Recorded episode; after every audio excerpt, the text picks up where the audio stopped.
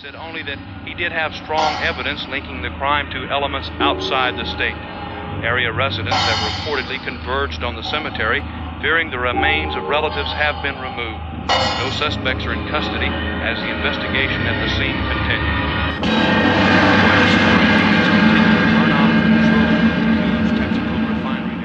Hello, everybody, and welcome to the Something Wicked podcast. Tonight, we're going to continue our debate on the top 10 scariest moments from film and TV. If you listen to the last one, myself and Dave each chose from our own list. Uh, we made a short list of about 15 to 20, and at the end of this podcast, we'll be putting them all in a top 10. looking forward to this. Uh, love the first episode. I have, however, since then thought of other little gems that have sprung to mind that we didn't get down on our shortlist. Uh, one of which was the fantastic BBC series The Nightmare Man back in the 1980s. The uh, end of the first episode is very chilling and it's a great little series. And of course, something you championed, which was The Signalman, a Charles Dickens short story that was turned into one of the BBC's fine ghost story for Christmas. That's got a fantastically spine tingling ending. But we can't mention everything. And No, people no. out there, please, please be aware that we know there are things that you would have had on your list that we haven't got on ours. Forgive us. We are only mortal. People will debate this till the end of time, obviously. Uh, but I think we've probably saved the best to last for this episode, you know, because I certainly was uh, was doing that. Uh, but I think it's it's my choice first, isn't it, Dave? It is your choice, absolutely, my friend. Fire away. Right now, this uh, this film is was released in 1984, Yeah. and it's called 1984, Oh wow! which is obviously based on George Orwell's novel, which came out in 1948. And the scene I'm going to pick is the scene where Winston Smith, who's the main character, is arrested for uh, I think a, it was classed as a sex crime because 1984, if people don't know, is about Yeah. this awful dystopian authoritarian society where people are not allowed freedom they're told what to think by the government you know they just have to be compliant and i think love affairs are forbidden and the character winston smith falls in love with this woman called julia uh, and they get caught having this affair and he gets taken to what's called the institute of love which is a bit of an ironic title because it's Yeah. basically where people get tortured and broken Yeah. both physically and psychologically. So he's tortured. It's explained to him by this character O'Brien, who is Richard Burton, in an absolutely brilliantly chilling performance. I mean, Burton is amazing.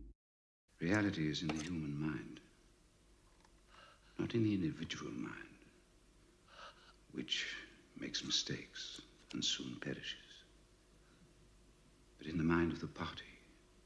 So part of the interrogation involves him taking him to room 101 where people Yeah. who go in there are told they will face the worst thing in the world. Okay. And the worst thing in the world is basically their own phobias and fears. And uh, John Hurt's character has a particular fear about rats because I think he found his mother dead and he found the rats eating his mother or something Yes. like that. Yeah, something like Okay. that. Yeah, yeah. So what what O'Brien tells him very carefully, very deliberately, and very methodically is that he's going to place a specially constructed cage over John Hurt's face. Okay, and in that cage there are two wild, starving rats. Okay, so you see these rats, and they're in this compartment in the cage. He tells John Hurt that he's going to release the first compartment, so they go into the one nearest his face and then he's going to release the second compartment, which exposes his face to these rats, and they're going to proceed to burrow through his face, or they might go for the eyes first, you know. So he describes it, and John Hurt is so good in this scene; he's absolutely shitting himself. And He's a great actor. I mean, that's is the great so thing. good. He's so good. power of great actors Yeah. together as well. A scene like that is brilliant. You know. So what Burton is basically saying to him is, if he doesn't comply, this is what's going to happen to him. You know, these rats are going to eat him alive. And John Hurt obviously bends to this will. He's, he's absolutely scared out of his wits, and uh, he denounces Julia and he blames Julia for everything. And he, he says, "Go after Julia, kill her. I don't care." You know, and that's it. He's he's submitted. And there's also as because it was adapted in the fifties, I think, with Peter Cushing, wasn't it? Yeah, And, Yeah. and they do that scene in there, and I've seen that, and that is equally disturbing. Cushing is brilliantly hysterical in that scene. Brilliant, brilliant. I know. I think that's a fantastic mention. It really is because I think that is one that wouldn't have crossed my mind to do, and it is. It is a great and it's a classic piece of work. Yeah. That dystopian society, this idea of being completely trapped within this kind of fascistic system, and uh, you know, it's a it, it is, and it's it's definitely very. uh, It's a very thoughtful scene. You know, Mm. a very thoughtful, scary moment scene. I I, mean, a lot of the things I mention are are Yeah. all about the sort of visual impact, and you're talking about, you know, you're, you're coming broad. horror. Yeah, bro- I mean, it's yeah. one of them scenes where, when I think I first saw it, I, I, I literally couldn't breathe because I didn't know what was going to happen. Thought of the rats being released because the rats are like fighting each other. They're anxious to get out. You know, they're like inches from his face. Yeah, absolutely. I, I think that's once again to, to make to, to have great actors producing something like that to create that sense of uh, sense of fear and uh, and trepidation is is, Mm. is so important. You know, there's so many films that aren't on this list that we could, you know, that are certainly from my point of view aren't on this. You know, Alien isn't on this list, for example. And again, ensemble cast with great acting. The Thing isn't on the list. No. Again, ensemble cast, great acting, great sense of claustrophobia, great sense of both those films, great sense of fear, you know. But it's about that moment. It's about Mm. the scene. You know, Mm. that's what we're talking about here. Yeah. If it was about the film, those those films would be on the list, I'm sure. You know. Well, I mean, it's a top 10, isn't it? So Yeah. inevitably, some brilliant stuff is going to be not included. Absolutely. So, I- what, what's your next one? Well, I'm gonna say I've got a few. I've got still got a few more on the list here that I'm very excited about. But I'm gonna go with the Stephen King adaptation again, Oh, yeah. and this time it's a TV adaptation that really had an impact on me as a kid, and it probably did with you too, mate. I think I know what you're going to say. And it's Salem's Lot. Oh, Salem's Lot, yeah. Uh, That you was a you thought I was possibly going to say it. I did think you were going to say it. Yeah. But Salem's Lot was definitely a contender because I reminded myself of some of those scenes. the absolute scene for me. it's lots of people talk about the kids scraping at the window and all that, and that's great and everything. But the scene for me is what's now known as Face the Master, and Yeah. it's the first time we see Mr. Barlow, and James Mason? absolutely, James, face the Master. Can you face the Master? Your faith against his face. Your faith against his faith. It is brilliant, Mr. Barlow. You could not have wanted a better fucking vampire than Mr. Barlow. Yeah. And, and it's an Mr. amazing. Barlow, I didn't know it was called that. Yeah, Mr. Barlow. Mr. Barlow will be in town tomorrow. Yes. When, when is your partner, Mr. Barlow, showing up? He'll be here soon, Mr. Barlow. And things will change then. Things will happen then. Oh, I love James Mason. Yeah. And the thing is, although I think your impression's slightly better than mine, mate, very good impression.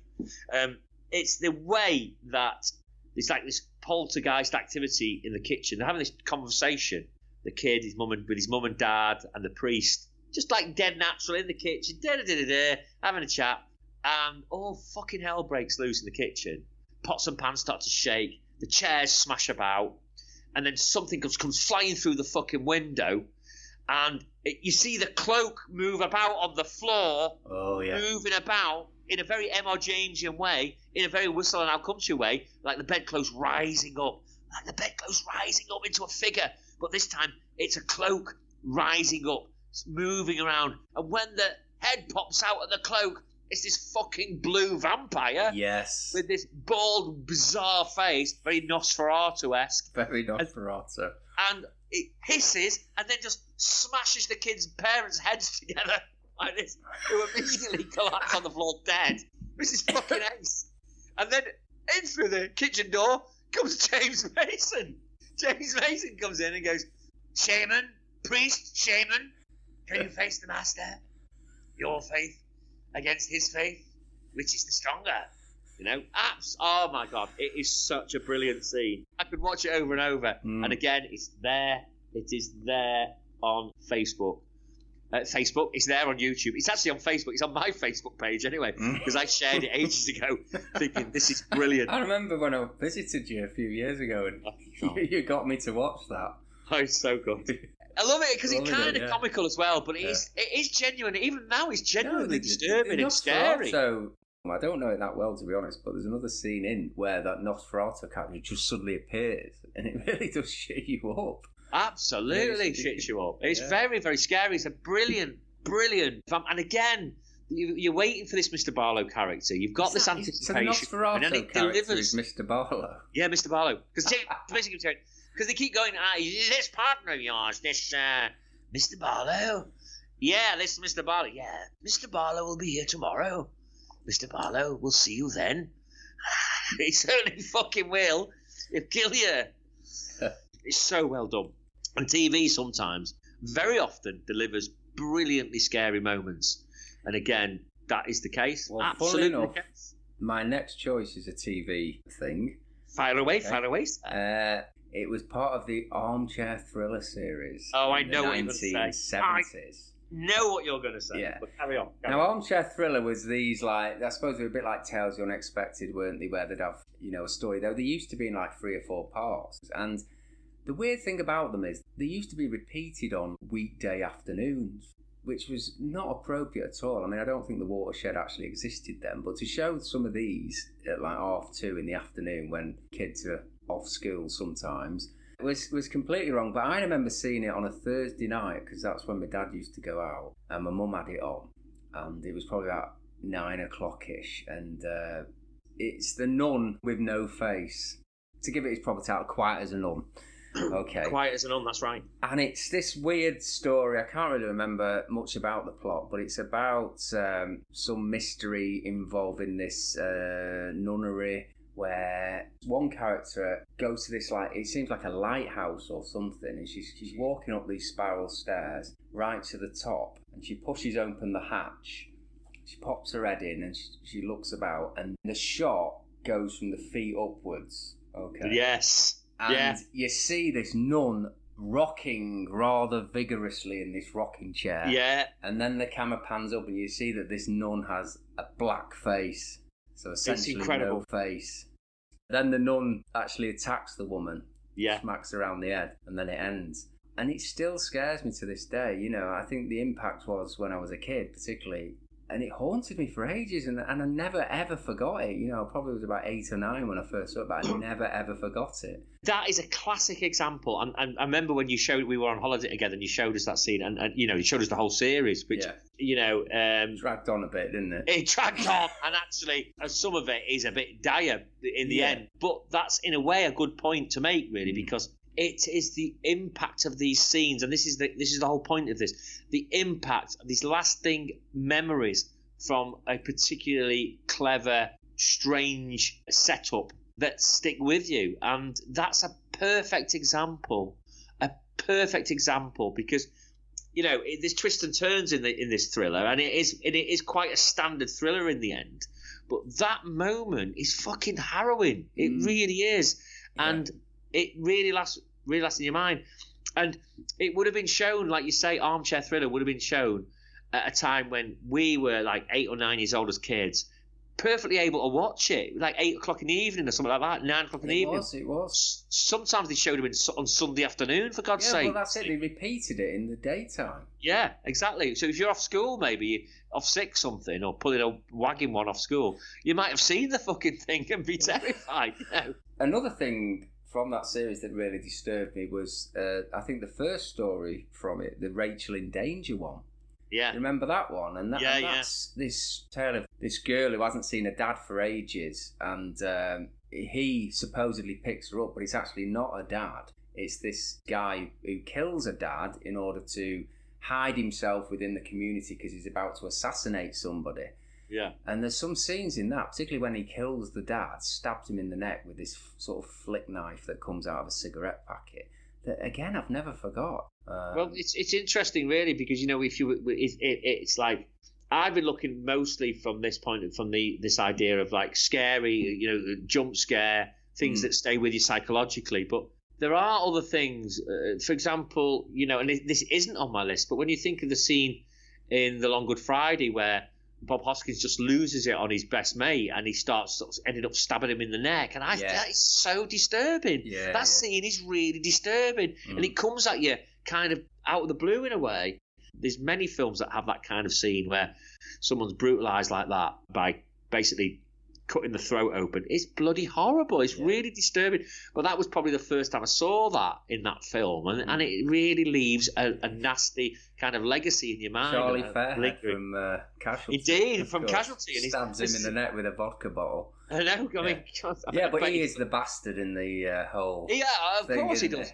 But it's so brutal. It's Yeah. such a brutal death. You know the way he Yeah. does it. Yeah, you he know- sort of does it accidentally as well, doesn't it? That's he? what I mean because he's his mate, He and he's doesn't just like mean being, to do it. he doesn't mean to kill him, and he's his mate, and he it's the knee jerk reaction of it, Mm, Lee, mm, that makes it so mm. harrowing because it is a knee jerk reaction, and he starts going, he he goes into this frenzy on him, ends up killing him. Mind you, maybe uh, maybe the actor in question, because he spent like twenty five fucking years on casualty, he feels like doing it to himself these days. that's an, that's another story. longer than 25 years. It probably is. It probably is. Most of my life, and I'm 51. You know, how long's been on that fucking show? Uh, I'm going to jump on now and, and tell you my next choice. And did you um, have, did you have that one, by the way, though? None with no Uh, face. No, no, no, I did not. Mm. I, but I'll tell you something, mate. I knew you would because I knew it was that impactful as a kid. And I will just say at the end of that, as, as well, of anyone listening to this, that if anyone can find a particular TV uh, melodrama of the uh, of the similar variety, like an armchair thriller or a Tales of the Unexpected, there was one particular thing that I saw as a kid that still haunts me to this day, and I do not know what it is. And the image, all the images of this gentleman in sort of Victorian clothing, sort of Edwardian clothing, and he opens this door. Uh, it's like a dining room door. And it says, "Ladies and gentlemen," and in walks this this girl, but she's like a Victorian doll, you know, in a dress. And it, I thought it was so fucking weird and disturbing as a kid. Yeah. And I do not know what that is. Did you No. say that she, he says something like, and here she is? like Something like it? that, yeah, something like that. He kind of announces her. She's like a giant Victorian doll. I walk- vaguely remember something like this. Though. and it was so, it really freaked me out. yeah. But I don't know what that is, and no inkling as to a title or a, even an actor that might have been in it. So I've got nothing to link it with to, to try and trace it. There you are. So I'm going to jump right the other way now and come to a really modern film. It's by far the most modern film that I've put on my list and probably on yours too, Lee, because I'm not a massive fan of modern horror. And even when people say, oh, you want to watch this or you want to watch that, I've not been that impressed. And actually, I know there's one or two good ones like The Witch and stuff, and Hereditary. I've only seen half of Hereditary. I found it very Mm. dark, very, very. I found it so depressing, to be honest with you. it's, I think it's good. I, th- I think the I- I ending's a bit so. weird. It spoils it a little bit. Not the final ending. I like the final ending, but there's a sequence before it that's. I. I, I found it so harrowing the scene though when the sister ends up uh, with the strange little girl sister yeah. gets decapitated and the son goes into just goes into his room and the grief I just found it so painful that I just stopped it there and I don't know whether that's something to do with being a father but I just found it really difficult so I didn't go I haven't gone back to it but I, I can see that it's really well made and it's definitely disturbing I mean Yeah. god that's definitely a disturbing scene and definitely a memorable scene that probably warrants to go on our list but I'm going to go for something a bit more kind of commercial and a bit over the top. And I'm going to say what I would call the wardrobe scene in The Conjuring. I knew you were going to say The Conjuring. It's is a film I've not seen, Dave.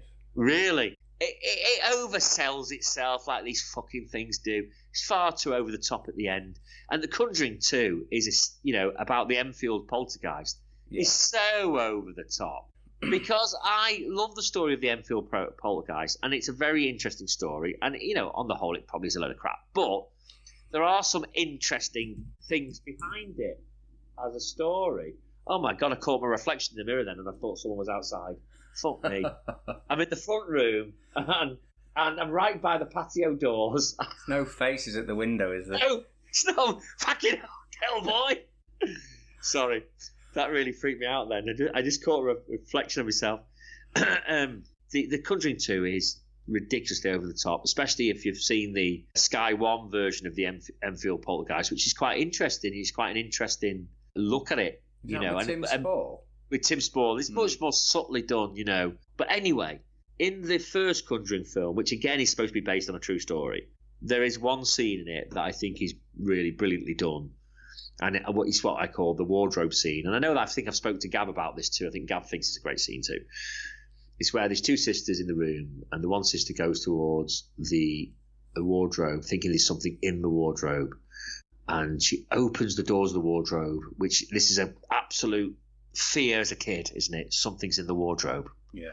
Opens the wardrobe. There's nothing in the wardrobe, and the little the little sister who's still sat in the bed is pointing up towards the top of the wardrobe, and on and then the older sister looks up and sees that on top of the wardrobe this horrible, malevolent fucking witch figure on top of the fucking wardrobe. And not only that, Oh. not only does she smirk down at these two children, but then she fucking pounces on Yeah. and it is a brilliant moment. It is very Mm. well done, and irrespective of whatever else happens in the film, and there are some good scares and stuff in it. It is a very, very, very good scary moment. yeah, I mean, no. unfortunately, I've not seen that, so I can't really comment on it. Put it on now, Lee. Yeah. Put it on now. I Have a look gonna- at it now. yeah. All you need to put is the wardrobe scene in the That's it. Conjuring. It came up automatically. didn't? There you go, and have a look and see see if you agree with me. I want you to see. I love this. I There love you being able to. Adverts first. Oh, here we go. Fucking adverts first. Here we are. Right, okay. Oh, so it's at night time. Yeah, Yeah, there's banging from the wardrobe, yeah. Something's in the wardrobe. Music building. Beautiful. It's very well done. As I say, very creepy. You wouldn't want to watch it on your own. Someone's put as a comment the single most terrifying moment of my life. Just keep watching, son. Keep watching. Here we go. Oh god, the way the sister, the other sister rises up, that's Yeah. weird. Yeah, yeah, exactly. Oh fuck. Oh yes. I think if you'd not told me what was going to happen, I, I I would have been a know, I know. Sorry, scared. I've, but I've fucking spoiled it now. yeah, you didn't But- really. You had to describe it. But yeah, good, good seeing that. Thank you, sir. Right, I think I've got only got three left now. Over to you. Go. Let's Right, um, this is so well done. This next scene, and it's probably a film that probably in our top five films, Jaws. Oh wow! Yeah. Oh wow! I didn't even think to put it in there. And I watched it with my son for the first time. A, we, Yeah. My wife and I watched it with our son for the first time, and I know exactly the scene you're going to say. Oh my god! I can't believe I didn't put it in. It's the head in the boat. The head scene, in the boat. which again, Oh Lee, I loved Jaws so much. Why didn't I even put it in? it's, it's often cited as you know again one of these the best ever scary moments and uh, it's uh, when I'm with you. Hooper Richard Dreyfuss is is going down to investigate what happened to I can't remember the character's name Ben something.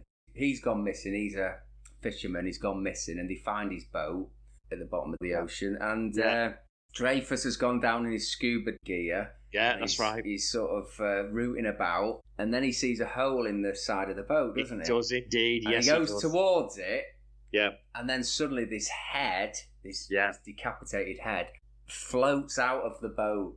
it's incredible. It's so well done. Yeah, It- the that's the anticipation for the scare is so Yeah, done. you knew someone's coming, but you're not expecting that. And what I love about the scene is the timing of it because Yeah, it happens at a time when you're not expecting. I think most directors would get the shot of the hole in the boat and they'd probably linger on that.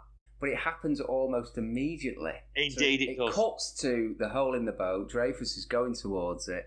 And before he's even reached it, this head comes out. You can watch it over and over again and you're still it- not ready for it. the great thing is as well, just to add sort of insult to injury, that the head's got for no apparent reason got one eye missing as well. So there's Ben Yeah. Gardner's head. Yeah, But he's got a horrible, fear stricken expression on his face. It's so brilliant. And Lee, I am gutted that it's not on. That I, I just didn't think to put it on my list. For some reason, I blocked it out of my mind. Yeah. But I'm absolutely with you. And I shouldn't have admitted that I didn't put it on my list. I should say, yeah, yeah, of course it was on my list. It was next up. But um, yeah, definitely, it's a double tick for me. As far as I'm concerned, Lee, that's definitely on the top ten. The story behind it's good because uh, Spielberg It was an put add-on, it in wasn't it? on the last minute. Yeah. He thought, oh, Yeah, we just need a bit more. We need one more scary scene. And Wasn't it done in a that. swimming pool? It might have even been done in Thelma Schumacher's swimming pool or something like that. The, the, the editor, you know, who did all the editing for. She does all the editing as well for Martin Scorsese, doesn't she? She's brilliant. Thelma Schumacher. Yeah, I think that's her name. That's a good Um, name. And uh, yeah, no, brilliant name. Mm. But she does all the work with Ma- Martin Scorsese. She's done a lot with Spielberg too, and and, and, Yeah. and that says it all because the editing in that scene is beautifully done, isn't it? It's Yeah. the muse. Spielberg is a such a He class act. is. He is. He's probably my favourite director, if I'm honest, because know, Absolutely, he's great. the he? list of films that he's done in the seventies and eighties. And he's never really returned to that kind of. He's never really returned to like a horror film, if you like, which which Jaws is in many ways, and and and has these great little scary moments that leap out at you. Hmm. You know, you come down and chomp some of this shit, and then boom comes the shark, and you know, there's so many moments in Jaws that I've I've got great little make you jump moments. You know, yeah, but you're absolutely right. That kind of we just need another scene, and then they added that in. It just was world class. I mean, it just works so well, and it's it is. I would go so far as to say it might well be the best jump scare in cinema. yeah. I think It's that good. Jump scares go. You know, if it wasn't just about the idea of a scary moment, the, Mm. the scary scene or the scariest scene in TV or film that we're looking at, if it was about a jump scare moment, that scene, Ben Gardner's head out the boat would have it. Hmm. I'm glad you agree, Dave. Proud, proud of that one. Right, proud I've only got there, two left now. So how many have you got? I've only got a couple more left, so I'm, I'll quickly I jump in. if and- the I wonder if we've got the same ones. well, I'd be amazed if you've got this one. I I hope you have, because, and I'm hoping you're not going to laugh. Um, it's a TV series. It's a popular British TV series. I'm not a big fan of it. I've seen a few episodes, but I'm not a massive fan of it. It's not my Well- family, is it, though? no, no, no. No, that is horrifying. But um, you know, it's it's not my family. It's a moment. It's literally a moment uh, in uh, in the TV series Luther, and, oh, and, yes, I, yeah. and I never really watched. Is it Spring Heel Jack? It might be. It's the scene where, and, uh, and this is it. I'm I'm not that familiar with it, but when I saw it, I randomly saw this as well, just watching it on the telly, Mm. and it just fucking freaked me out. So this woman gets undressed and she gets into bed. She gets into bed, she's falling asleep, and then it focuses on this, and then this fucking guy just crawls from under her bed and get, and that was, and that is the most fucking horrible Yeah. terrible. I thought, did I dream that scene? It was Luther. I looked it up tonight, and there it is. And again, it's straight away. You got Luther, Luther, the bloke under the bed or whatever. It comes up straight away. So it's obviously impacted on a lot of people. And I thought, well, I'm, I'm going to mention it because that really, because I was looking for ones that had a, modern things that had an impact on me. Hence, The Conjuring and Luther. You know, there's very few really that have that kind of impact like it does when you see things as a kid Yeah. you know. But that I thought was really disturbing. Whoever thought that up, the creepy bastard, whoever thought that up, I'm Because just that is- that now. Oh yeah, there he is. Yeah, he's not. and it's horrible. It's so matter of fact the way he Mm. gets up. It's memories of um, is his name uh, Richard? Was his name Richard Rodriguez? The Richard Ramirez. Right, Richard Ramirez, thank you. The Night Stalker, that's what he called it. the- Richard Ramirez, the Night Stalker. And he would sort of like linger in people's cupboards or in their, oh, horrible, in Mm. their lofts or whatever, and then bludgeon them in the night and rape them and stuff. No, I've just watched it. It is very disturbing. That.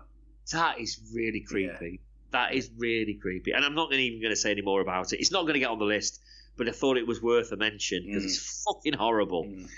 Anyway, there you go. Right, so I'm down to my last two. I'd say these are probably my top two, if I'm honest. Okay. I'm down to my last two. Struggling No, I'm down to my last four because Right, my oh, last two, I bet, are your last two as well. Why don't you do your other two then?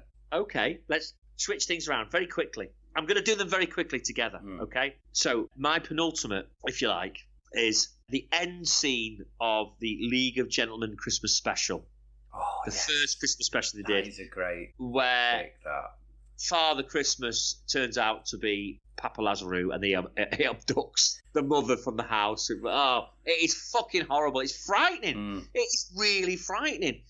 And if I was to have another option, I would have said the first time we ever see Papa Lazarou as well is a very, very harrowing scene. Well, isn't that Yeah. a, a sort of homage to something wicked this way comes? Yeah, I think Which, it's that, and I think Is I what think this they- podcast is named after. Absolutely, yeah, absolutely. And I, I, I actually think as well that the League of Gentlemen were just brilliant. Uh, two of the boys from League of Gentlemen who do Inside Number Nine or two, and there's Mm. things I could mention from that as well. But I just thought I wanted to really mention Papa Lazarou, and especially that Christmas special, because it's a great little twist at the end. He gets the uh, vicar, doesn't he? Is it the yeah, vicar that's that right. he, yeah, uh, that's right. Yeah, yeah. it's the vicar he gets. He goes, it's like Father Christmas comes in to abduct the vicar, and it's really fucking, oh my God, it's quite brutal. Yeah, Then you realise it's Papa Lazarou, you know, yeah. take yet another re- they re- female victim away with him, you know. They, they did a brilliant job on that because it's so reminiscent of the portmanteaus of Correct. the seventies, like from Beyond Correct. the Grave and Asylum Yeah. and um, Vault of Horror. And you're right on that Christmas special, they really did up the ante a bit in terms of genuine scares, didn't they? they did. You know, and they're, think they're all great little Yeah. stories on that there's Christmas the bit special. where the, the guy gets his throat slit as well. Oh, God, stories. yeah, with Stella and uh, That's it right. Stella and um, Charlie. I That's think that right, one, Ch- yeah. Stella and Charlie. Yeah.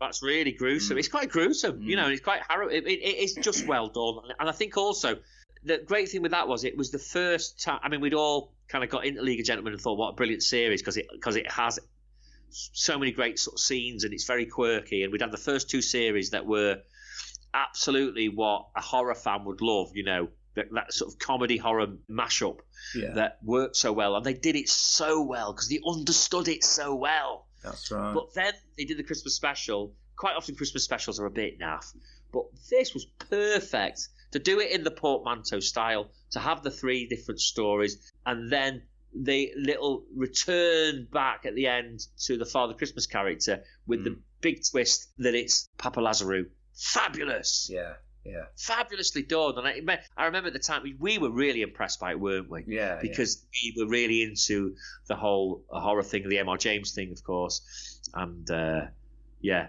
brilliantly done. Yeah, that's an excellent choice. Uh, what's your other one? I, I'm going to be honest here. I think I kind of put this in just out of the love of the film, really, and I call it the uh, Rand Hobart hypnotism scene from Night of the Demon. Oh yeah, yeah, And of course, it's Brian Wilde who was famous for playing Foggy, uh, and Mr. Barraclough, who plays this character Rand Hobart, who's been possessed by uh, this incredible occultist called Carswell, who has passed on the uh, demonic runes to him, which means that once you've been past the runic symbols, you will be cursed and then will be chased by the demon yeah. and then it's the way Rand Hobart just suddenly springs springs into terror from lethargy when he's been uh, hypnotized because of the fear of the demon getting him. Yeah. And uh, the, the film's full of beautiful little nuanced scenes. There's a magnificent performance by Niall MacGinnis as Carswell in it, who is a kind of Aleister Crowley figure. It's a film that's miles ahead of its time. And any time I get a chance to talk about it, you know, I'm such a bore. I will mention Night of the Demon. And it's got several scenes in it that are quirky and kind of disturbing. The seance scene might be actually something just as good to mention yeah. because it's very unusual. The first time that Dana Andrews meets Carswell is kind of uh, there's a little shock scare with this kid in a skeleton mask, and there's numerous little scenes. The film is let down fundamentally by the demon itself, of course, which is. But if you can isolate that, I just want anybody out there who hasn't seen it to have a watch a Night of the Demon because it's such a great film. But I do think that is a great little scary moment that sticks in your mind. Yeah, definitely. Yeah. But I know, Yeah. yeah, His performance is brilliant, isn't it? He really Yeah. Plays this hysterical character so well. Yeah, exactly. he Uh, does. He does. And, then when he- you do find out it's Brian Wilde, yeah. Well, I think it's I was that watching it and I was thinking, I know this guy. Who is it? Yeah, yeah, exactly. and then you just look at the credits. What's good about that scene Yeah. as well is it shows what a great character actor he, he he is. Mm. You know that he could produce that performance, and it is a little shock scare because he just he just suddenly comes to life Yeah, in, in hysterical. fear and terror and He's out of hysteric, control. hysterics. Yeah. Right, okay, we're nearing the end now. So, my last two, the first one I'm going to say is a scene from The Exorcist. And These there's are- so many So many. scenes in that film which I could have picked, you know, and I just think- stop you very briefly before you, and I'll let you carry on. I just want to say that these are exactly the films that I've picked too. Right. Might not be the same scenes. I thought they might be. But, you know, when I first was doing this list, I probably had six scenes from The Exorcist.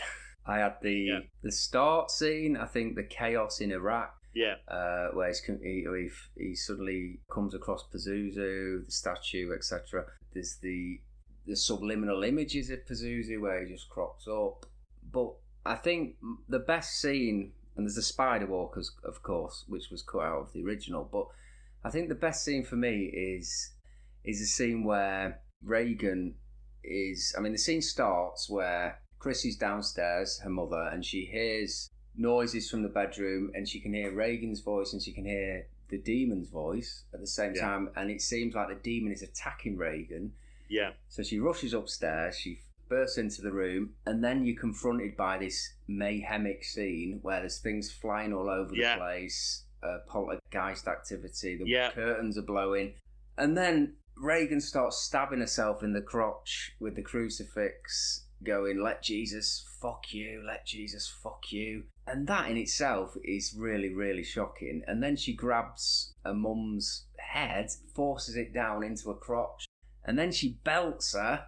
She Yeah. absolutely goes flying, which she did actually go flying in real life and cause Yeah. permanent damage to her back. that's right. It's like an assault. You feel like you're being assaulted. You're watching this scene, and it just gets worse and worse and worse. And then um, people are coming upstairs to try and rescue Chris, but the door slams shut. This huge chest of drawers starts moving on its own towards Chris, and you think Yeah. it's going to crush her. Yeah, And then what's next? The head turn. But the most disturbing bit to me is the end bit where the voice of Burke Dennings comes out of Regan. yeah, Do you know what she did? Your canting daughter? yeah. When I Um, watched that, when I watched that, I had to go home after that. I, I, I had to stop the film.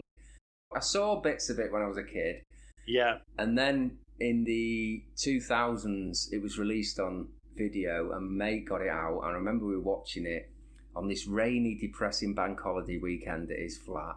yeah, And uh, I started feeling really depressed watching it. You know, there was the scenes with the mother in New York and Damien losing his faith. It was like a really depressing film. And when that scene came with Burke Dennings coming through Regan and saying that, I said, "Oh, Mark, I've had enough. I have to go home now." It, it, it really is. It's a very, very psychologically.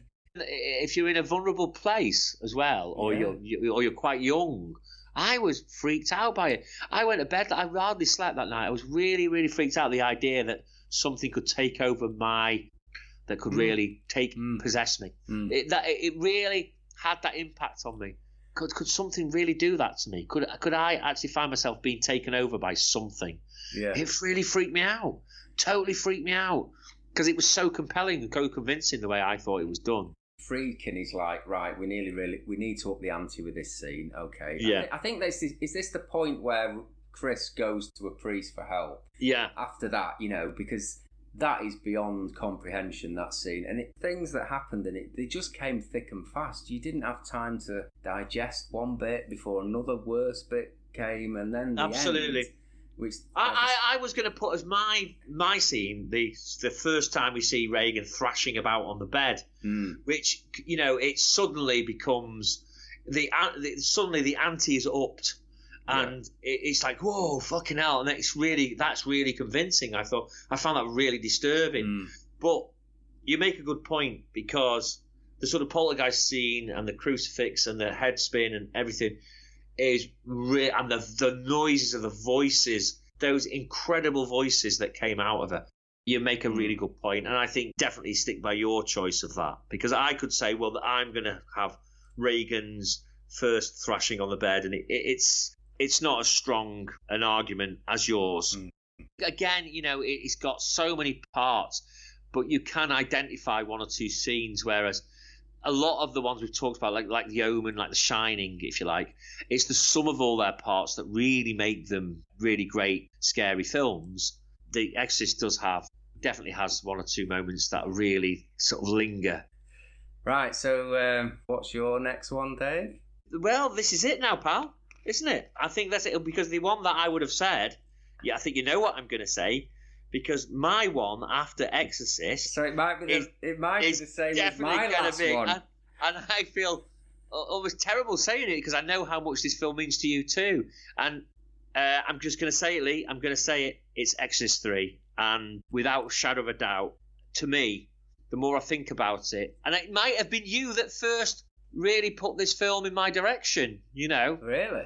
I kind of think it might have been, but certainly I watched it and thought, wow, this is a really good film because really bad title. It should never have been called Exorcist Three. It should have just been No. called Legion.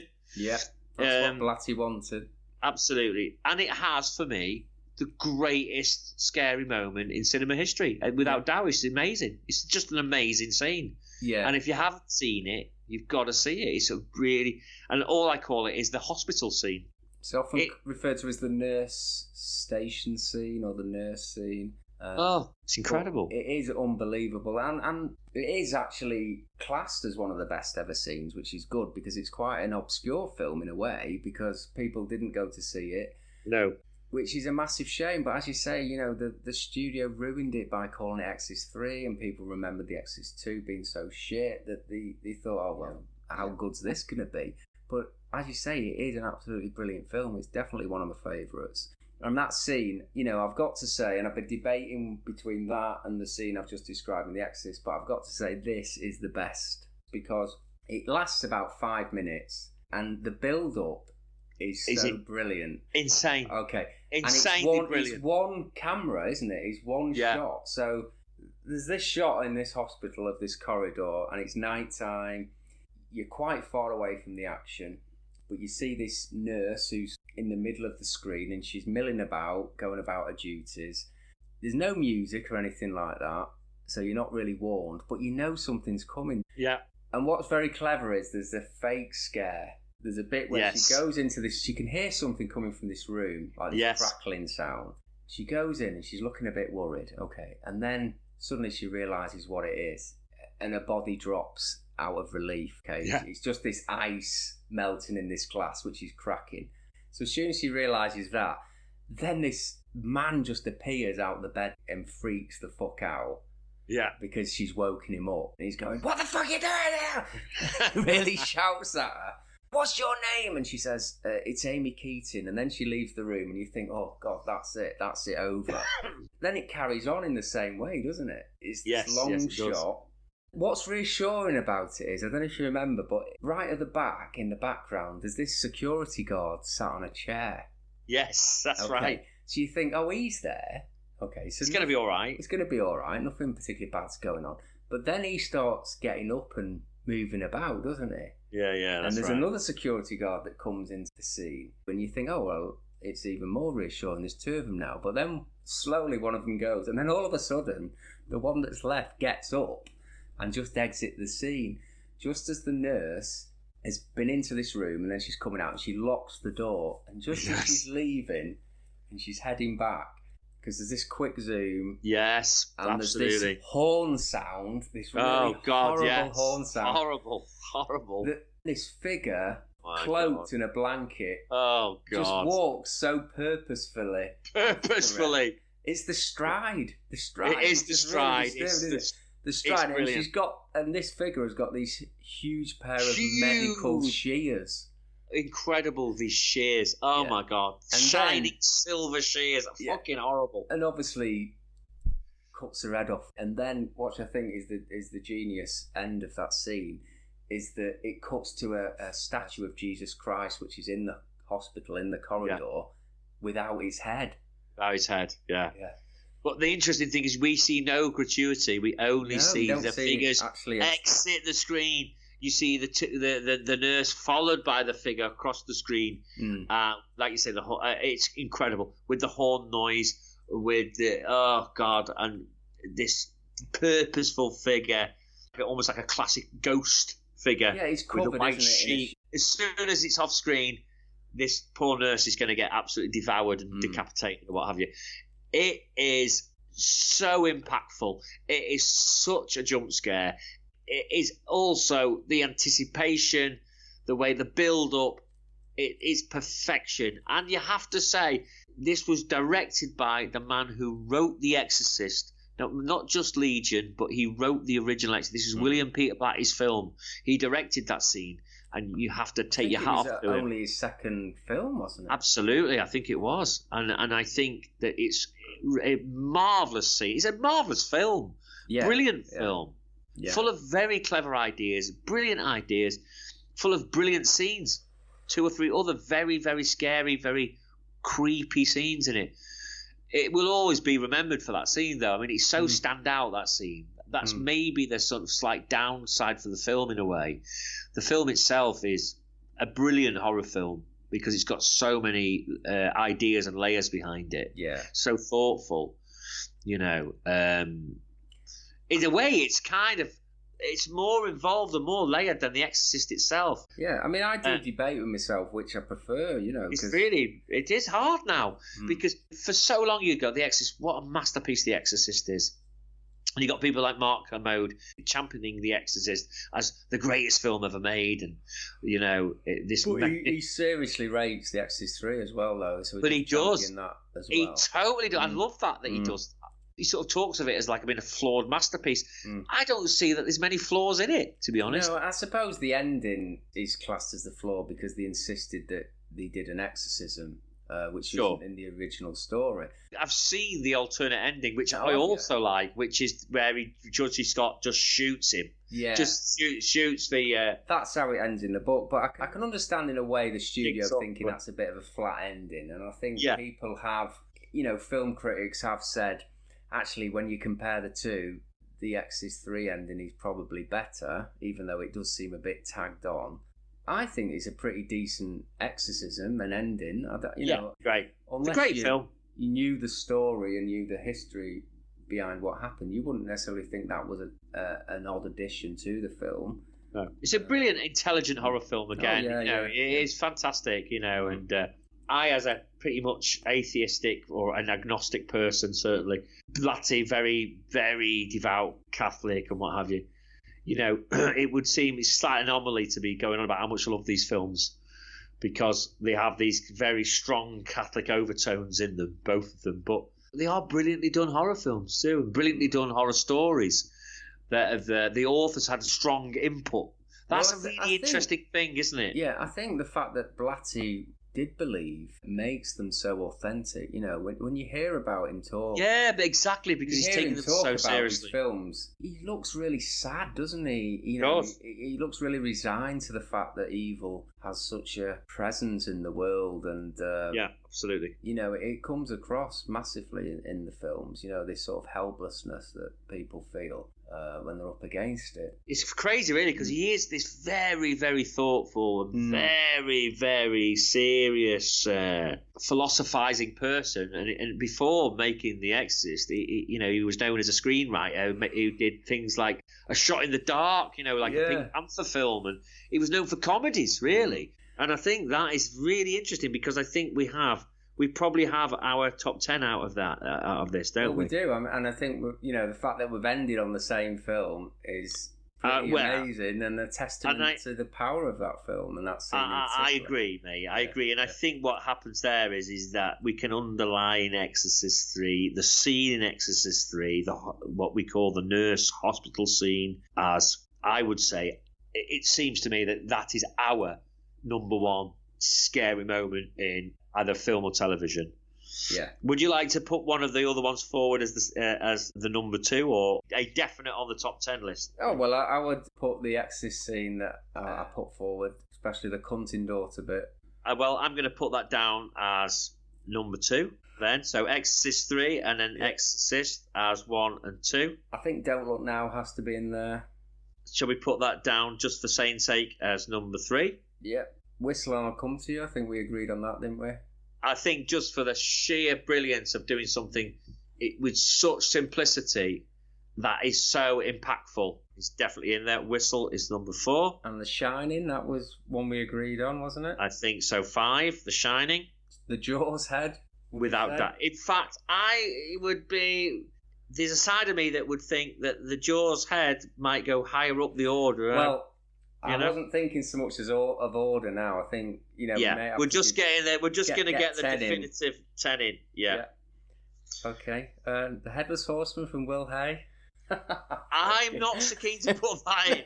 To be honest, I would argue that maybe uh, the scene from Oh Lucky Man, if we're going to say the O Will Hay. I think I think I would have that in definitely. Yeah. Shall we? Shall we Yeah. throw that in as our wild card because it is so fucking brilliant in it. Oh, lucky man! Yeah. Do Uh, you think none without a face? um, I put that quite high up on my. my I list. think great, but I would rather, if you don't mind me saying, for now, Mm. put that one side just for now. I would rather say because we both agreed with it right at the start, uh, the what I call the bedroom scene in The Woman in Black. Yes, I was thinking of proposing that next actually. So yeah, Oh. that should be in. Okay, so The Woman in Black, and that's eight so far. So we've only got really? Two there's left. only two yeah. left. So look, out here, it Dogface. What about Dogface? Dogface is fucking brilliant, and I wish I'd thought of that. You're a swine tonight, Hardman, a swine, because you've got Jaws, the Ben Gardner boat scene, and Dogface in uh, Invasion of the Body Snatchers. And what annoys me as well is, for a minute, I, when I was writing my list, I was thinking of Invasion of the Body Snatchers, and I was thinking of the thing. The reason why I love Dogface, and I've just I've just put Dogface, right, is because it really freaked me out as a when I first saw that as a too. kid. And Me this is what this list is about. So that's nine. So here's the list so far: Exorcist three, Exorcist, Don't Look Now, Whistle and I'll Come to You, The Shining, Jaws, Oh Lucky Man, The Woman in Black, Dogface from The Invasion of the Body Snatchers. So we've got one more, haven't we? Got Now, one more in our top ten of Ah. TV and film scares. I would say probably Leatherface meat hook scene. I think that's great. And I would say this is where things get controversial. Not only Fools and horses. No, no, no. I'm going to side to animals and horses. I would say, you face the master. Can you face your faith against his faith, Mister Barlow? Can we tie it? Can we have a, a joint tied tenth place? Um, a is slight that disadvantage is that I don't know that scene as well as you to sort of wholeheartedly agree. I like it for the fact that it's it's fairly unusual because I think the Leatherface scene is, is obvious in some ways as, as being a top ten. Uh, do you know so- what? I was going to concede Leatherface to you then as Yeah. well. But maybe there's another one though that we can put in its place that we can think child catcher, the entity, perhaps not. We haven't said Mulholland Drive, nor for tenth, nor have we said. And maybe Mulholland Drive's a bit obvious because it is it, everyone puts it down as you know Mm, recent years. The end scene of the League of Gentlemen Christmas special is a good one. Is potentially there. yeah, yeah. I Uh, think it's hard, isn't it? I It's really hard, really hard. I'm not going to say one is curious. I'm not going to say only fools. The Conjuring Order scene, yeah, sure, that's good. Blah blah blah. I I'm going to go for Leatherface, mate. I'm Are you with you. sure, Dave? Because I was going to Yeah. say, I was going to say uh, League of Gentlemen because I just love those guys so much, and the fact that they have reintroduced this type of horror to to people, you know, the portmanteau style, and that really did impress me. That Christmas special, Yeah, me too. and as you say, it was a really shocking, unexpected moment for Papa Lazarou to turn up. So I am quite happy to have that. In It was a great twist at the end, Yeah. wasn't it? brilliant twist. Joint tenth place. I mean, it's joint tenth for God's sake. Yeah.